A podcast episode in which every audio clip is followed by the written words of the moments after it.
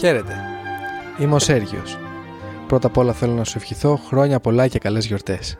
Σκέφτηκα να δράξω την ευκαιρία των γιορτών ώστε να κάνω μια εκπομπή για την περίοδο αυτή, μιας και πρόκειται για μια πραγματικά μαγική εποχή. Η αλήθεια είναι πως έλαβα πολλά μηνύματα στα οποία ζητούσαν να αφιερώσω μια εκπομπή στην περίοδο των Χριστουγέννων, την ιστορία και τις παραδόσεις της. Τα Χριστούγεννα είναι μια εποχή εορταστική, μια εποχή γεμάτη φωτάκια, λαμπάκια, δώρα και χαρούμενη διάθεση. Παραδοσιακά αυτή η γιορτή στις περισσότερες χώρες γιορτάζεται στις 25 Δεκεμβρίου. Ασχέτως με το που βρισκόμαστε, κάποιες παραδόσεις έχουν γίνει πλέον, θα λέγαμε, παγκόσμιες. Οι περισσότεροι στολίζουμε το χριστουγεννιάτικο δέντρο με φωτάκια και όμορφα πολύχρωμα στολίδια, όλοι μας ανταλλάσσουμε δώρα, οι περισσότεροι από εμάς σκεφτόμαστε τους ανθρώπους που έχουν λιγότερα από εμάς και πολλές φορές προσφέρουμε ευκολότερα βοήθεια στους λιγότερο τυχερούς από ό,τι την υπόλοιπη χρονιά. Πού βασίζονται όμως τα Χριστούγεννα και τι εκπροσωπούν; Τα Χριστούγεννα είναι η μέρα που η χριστιανική πίστη γιορτάζει τη γέννηση του Χριστού. Από τη χριστιανική εκκλησία αποφασίστηκε η μέρα αυτή να γιορτάζεται κοντά στο θερινό ηλιοστάσιο, προκειμένου να εκχριστιανιστούν οι παλιότερες παγανιστικές γιορτές των ημερών αυτών. Ωστόσο, η γιορτή αυτή έχει κρατήσει την ουσία, τι δοξασίε και τι παραδόσει παλαιότερων εποχών. Η βάση της γιορτής αυτής παραμένει ίδια μέσα στους αιώνες, απλά αλλάζουν οι θεοί και τα ονόματα. Στις 21 ή 22 Δεκεμβρίου, στο βόρειο ημισφαίριο λαμβάνει χώρα το αστρονομικό φαινόμενο του χειμερινού ηλιοστασίου. Εκείνη τη μέρα δηλαδή, ο ήλιος βρίσκεται στη μεγαλύτερη απόσταση νοτίως του Ισημερινού. Κοντολόγηση μιλάμε για τη μικρότερη μέρα του χρόνου και την έναρξη της χειμερινής περίοδου.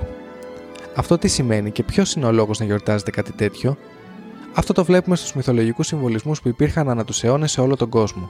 Όπως πάντα, όλα ξεκινούν από τον ουρανό. Ο Θεός ήλιος γεννιέται φέρνοντα μαζί του την υπόσχεση του καλοκαιριού. Ο Θεός Σωτήρας φέρνει με τη γέννησή του την υπόσχεση της σωτηρίας. Κάποιος που θα ακούσει τη φράση αυτή ίσως γελάσει και πει: Τι το σπουδαίο έχει κάτι τέτοιο, και γιατί θα πρέπει να το γιορτάζουμε. Για να το καταλάβουμε, θα πρέπει να πάμε πίσω πολλά πολλά χρόνια. Προφανώς στην εποχή των σπηλαίων, ο χειμώνας ήταν μια επικίνδυνη περίοδος. Μια εποχή ψύχους όπου το κυνήγι ήταν σχεδόν αδύνατον. Ασφαλώς η επιβίωση στην εποχή του χειμώνα ήταν πολύ δύσκολη. Και στη συνέχεια όμως, όταν αρχίσαμε να δημιουργούμε οργανωμένες κοινωνίες και να καλλιεργούμε τη γη, τα πράγματα δεν έγιναν ευκολότερα. Η εποχή του χειμώνα ήταν μια εποχή σκοταδιού και μια εποχή με έντονο κρύο, κάτι που καθιστούσε τη ζωή πολύ δύσκολη. Στην εποχή μας έχουμε συνηθίσει μετά τη δουλειά να κάνουμε μία βόλτα από το σούπερ μάρκετ, να προμηθευόμαστε τον άρθον ημών τον επιούσιο, να γυρίζουμε σπίτι μας, να ανοίγουμε τη θέρμανση και τα φώτα και να συνεχίζουμε την ημέρα μας. Αυτό δεν συνέβαινε και τότε. Οι άνθρωποι δεν μπορούσαν να καλλιεργήσουν τα χωράφια τους το χειμώνα και βασίζονταν σε αυτά που είχαν ήδη συλλέξει, καθώς και σε κάποιο ζώο που μπορεί να είχε κάποια οικογένεια και το μεγάλωνε για αυτή την εποχή, προκειμένου με τη σφαγή του να κρατήσουν παστά, λουκάνικα και γενικά προμήθειες για αυτή την δύσκολη περίοδο. Επίσης έπρεπε να έχουν προμηθευτεί ξύλα προτού πέσει ο βαρύς χειμώνας προκειμένου να ζεσταθούν και με το λίπος των ζώων που σφάζονταν να φτιαχτούν κεριά προκειμένου να υπάρχει φως. Δεν επρόκειτο απλά για μια δύσκολη εποχή, αλλά πολλές φορές για μια επικίνδυνη εποχή. Όπως είναι λογικό οπότε, οι άνθρωποι έβλεπαν στο σκοτεινό χειμώνα κάτι κακό και η υπόσχεση πως αυτή η εποχή θα περάσει ήταν κάτι σημαντικό για αυτούς. Ο Θεός ήλιος, καθώς και πολλές ηλιακές θεότητες, συμπεριλαμβανομένων του Μήθρα, του Ρα, του Βράχμα, του Διόνυσου, ανάμεσα σε άλλους, καθώς και του Ιησού από τη Ναζαρέτ, συμβολικά γεννήθηκαν τις ημέρες του ηλιοστασίου, συμβολίζοντας αυτό ακριβώς, την υπόσχεση του καλοκαιριού και συνεπώς της ζωής και του φωτός. Και εδώ παίρνουν την έντονη σημασία τους τα φωτάκια και τα καταπράσινα χριστουγεννιάτικα δεντράκια που έχουμε στις παραδόσεις μας. Την ημέρα αυτή του ηλιοστασίου σε πολλούς πολιτισμούς μέσα στις εποχές ανάβονταν κεριά ώστε να συμβολήσουν το φως που γεννιέται ξανά, ενώ δέντρα στείνονταν και στολίζονταν στο σπίτι συμβολίζοντας την αναγέννηση της φύσης και την άνθηση εκ νέου. Οι άνθρωποι εκείνες τις μέρες αντάλλασαν δώρα, αλλά και σκέφτονταν τους λιγότερο τυχερούς από εκείνους και πρόσφεραν βοήθεια σε εκείνους που τη χρειάζονταν, όπως φαγητό και ζεστασιά. Στη βάση τους τα Χριστούγεννα, όσο και αν έχουν γίνει μια κατανολητική γιορτή, παραμένουν ίδια.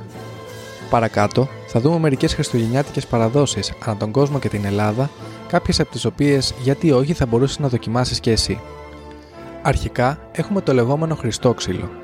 Πρόκειται για μια παράδοση που στην Ελλάδα υπάρχει σε κάποια χωριά της Βόρειας Ελλάδας, όπου στην παραμονή των Χριστουγέννων ο νοικοκύρης διαλέγει ένα γερό ξύλο από πεύκο ή ελιά, το οποίο θα καίει στο τζάκι του σπιτιού από τα Χριστούγεννα ως τα φώτα. Το τζάκι πριν θα πρέπει να έχει καθαριστεί σχολαστικά και να μην υπάρχουν υπολείμματα από προηγούμενη χρήση. Η καμινάδα πρέπει να καθαριστεί επίσης σχολαστικά, προκειμένου να μην μπορέσουν να μπουν στο σπίτι καλικάτζαροι. Τα ραχοποιά στοιχειακά της παράδοσής μας που σκοπό έχουν να πειράζουν τους ανθρώπους στην περίοδο των γιορτών μέχρι και τα φώτα, που με το μεγάλο αγιασμό τρέχουν και πάλι να κρυφτούν. Αντίστοιχο του Χριστόξυλου είναι το Yule Log, μια παράδοση της Βόρειας Ευρώπης που χρονολογείται από πριν το Μεσαίωνα και πρόκειται για ένα ξύλο που καίγεται καθ' όλη τη διάρκεια του Yule, της περίοδου δηλαδή των γιορτών. Κατά τις 12 ημέρες των Χριστουγέννων, από τις 25 Δεκεμβρίου δηλαδή μέχρι τις 5 Ιανουαρίου, καίγεται ένα ξύλο στο τζάκι του σπιτιού με σκοπό να προστατεύσει το σπίτι και τους ενίκους από διάφορα ταραχοπιά στοιχειακά επίσης. Στην Αγγλία χρησιμοποιείται βελανιδιά, στη Σκωτία ασημίδα, στη Γαλλία κερασιά και ούτω καθεξής. Ασφαλώς μια σημαντική παράδοση των Χριστουγέννων είναι τα κάλαντα.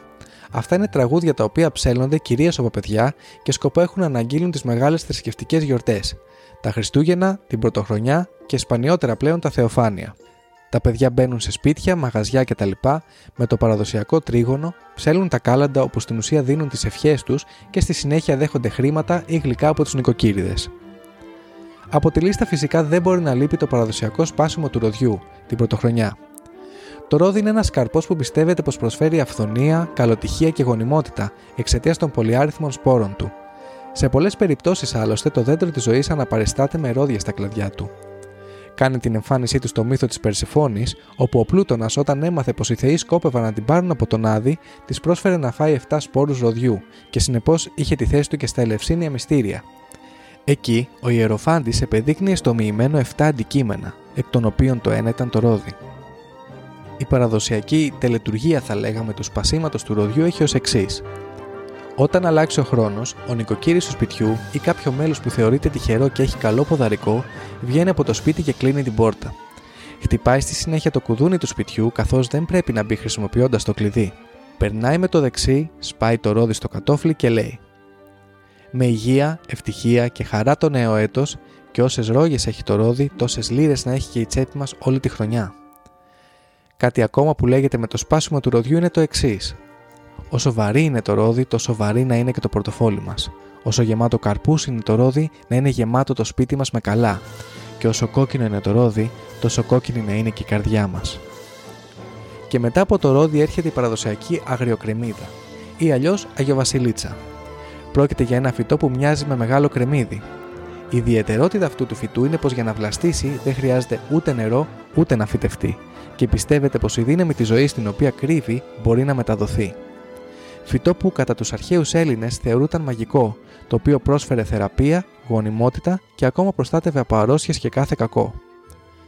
Παραδοσιακά η αγριοκρεμίδα κρεμιέται πάνω από τις πόρτες και τα παράθυρα των σπιτιών παραμονή πρωτοχρονιάς και είναι συνδεδεμένο με το ξεκίνημα της νέας χρονιάς με ευλογίες, καλή υγεία, καλή τύχη, αυθονία και εξαιτίας του δηλητηρίου που περιέχει, συμβολίζει ακόμη και την τιμωρία για τους ανθρώπους που θα κινηθούν άδικα και με φθόνο κατά του σπιτιού. Για μία ακόμη φορά να υπενθυμίσω πως μπορείς να μας αφήσεις τις ερωτήσεις σου στο Ρώτα το Ταρωτό και να είσαι σίγουρος πως αργά ή γρήγορα θα λάβεις απάντηση στο πρόβλημα που σε απασχολεί. Αν θέλεις να ακούσεις την άποψή μου πάνω σε κάποιο συγκεκριμένο θέμα ή αν χρειάζεσαι κάποια μικρά μαγικά μυστικά που θα σε βοηθήσουν σε ορισμένους τομείς της ζωής σου, μην διστάσεις να μου στείλεις μήνυμα στο info.papakitarot.gr Από εμένα το Σέργιο Αντίο. Εύχομαι η νέα χρονιά να φέρει αυθονία, υγεία και ευτυχία, γεμάτο πορτοφόλι, αγάπη και φυσικά την εκπλήρωση των επιθυμιών σου, δεδομένου πως αυτές αντικατοπτρίζουν το καλύτερο για εσένα.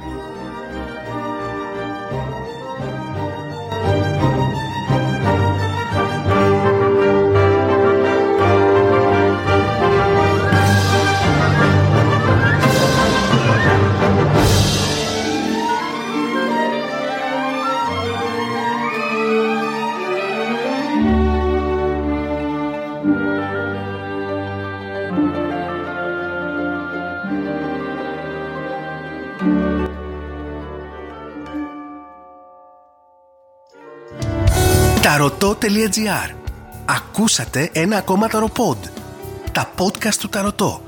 Στο δρόμο, στο λεωφορείο, στο μετρό, στο σπίτι. Η μαγεία σε κάθε στιγμή της ζωής σου. Ακολουθήστε μας στο Spotify, στα Google Podcast και στα Apple Podcast.